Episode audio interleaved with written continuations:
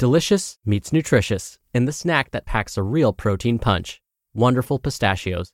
Each one ounce serving of wonderful pistachios has six grams of protein, giving you over 10% of your daily value and making wonderful pistachios one of the highest protein nuts. But perhaps more than that, I love all of the flavors they have.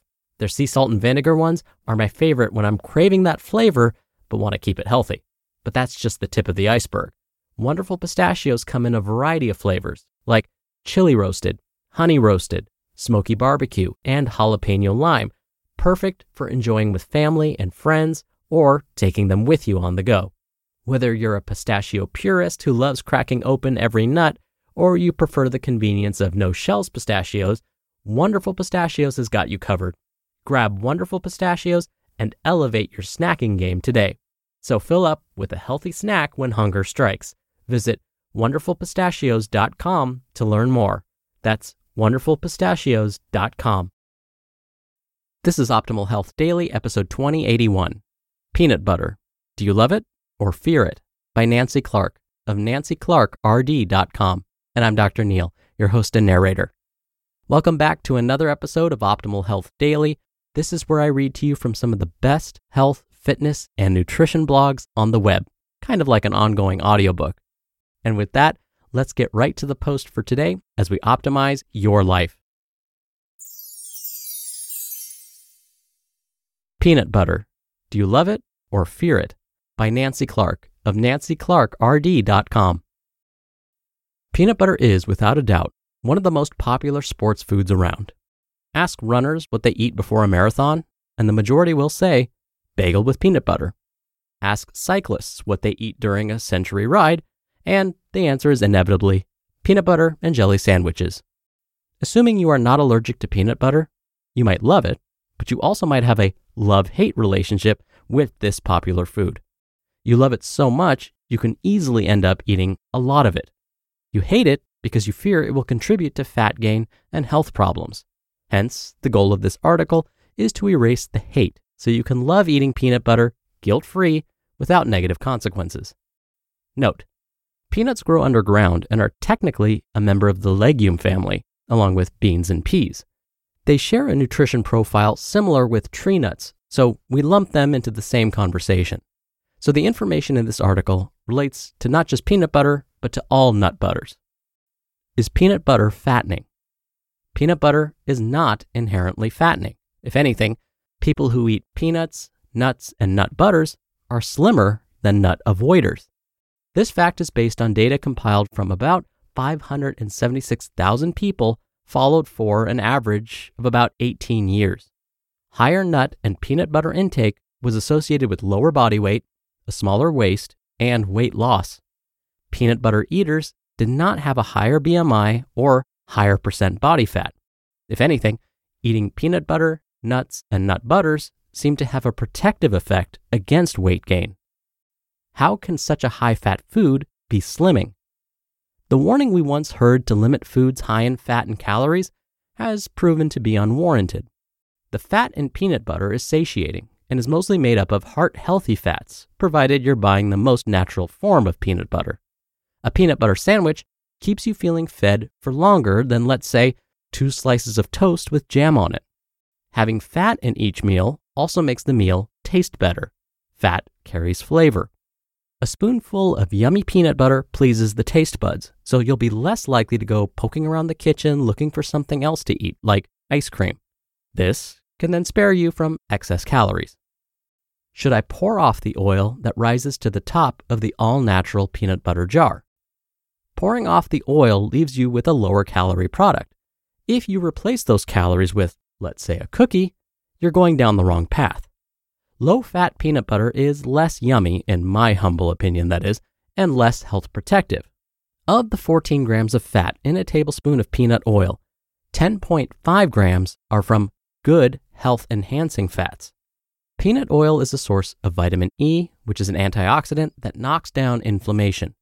Those who eat peanut butter, nuts, and other health promoting oils five or more times a week have a reduced risk of heart disease and type 2 diabetes. Why suffer through dry, less tasty, less health protective peanut butter when peanut butter itself is not fattening? and storing the jar upside down can help with the oil on the top issue. Is peanut butter better for pre exercise fuel or post exercise recovery? Peanut butter, being primarily protein and fat, is a slow to digest fuel as compared to grains, fruits, and vegetables.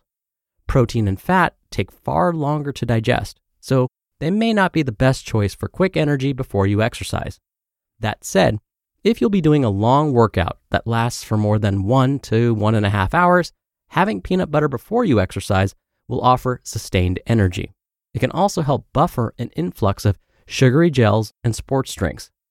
After exercise, the fat and protein in the peanut butter will poorly refuel your muscles. The preferred recovery food offers three times more carbs than protein. Hence, a better choice is a peanut butter banana sandwich or pasta with a spicy Thai peanut butter sauce. That spoonful of peanut butter straight from the jar will fill your tummy, but will not rapidly refuel your muscles. What's the preferred type of peanut butter? Organic? Unsalted?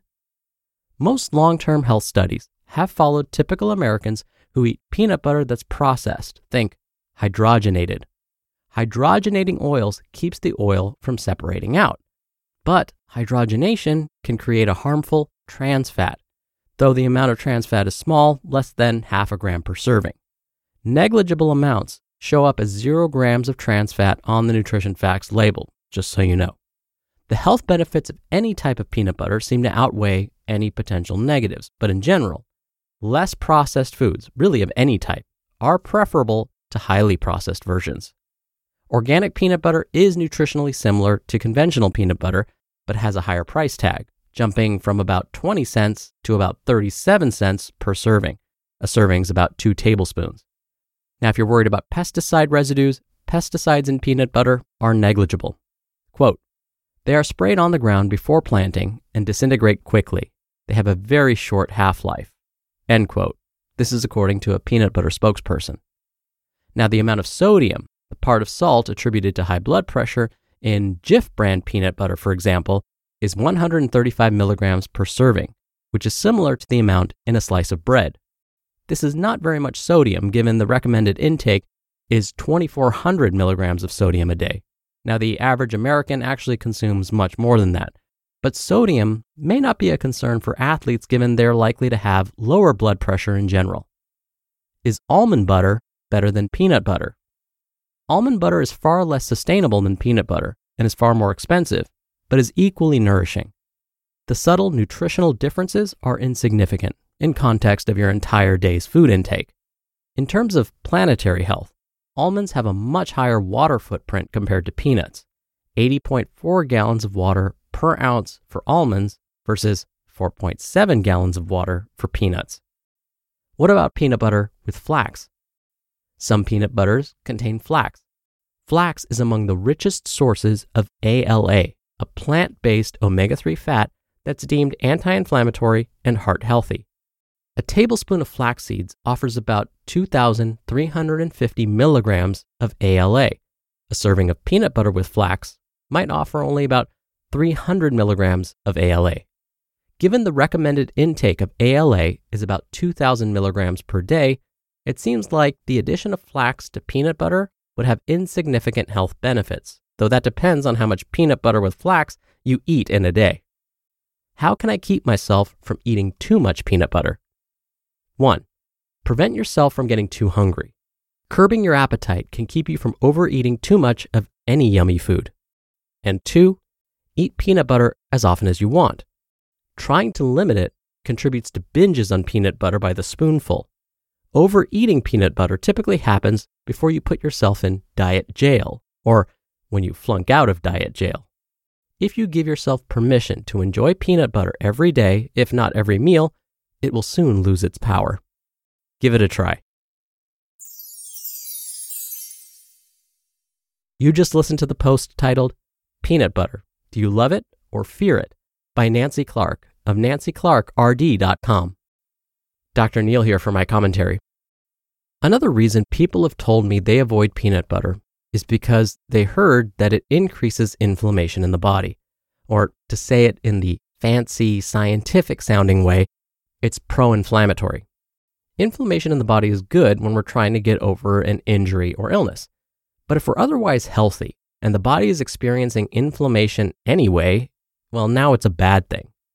So the goal is to try and limit inflammation in the body as often as possible. I looked at studies to see whether peanut butter is in fact pro inflammatory and found the opposite to be true. Researchers found that eating peanuts and peanut butter was linked with less inflammation in the body. So I wouldn't worry too much if you hear about peanut butter and it causing more inflammation in the body, unless, of course, as today's author Nancy said, you have an allergy to it. All right, that'll do it for another edition of Optimal Health Daily. Thank you for being here. I hope you have a great rest of your day. And be sure to tune in again tomorrow, where I'll have another post for you and your optimal life awaits.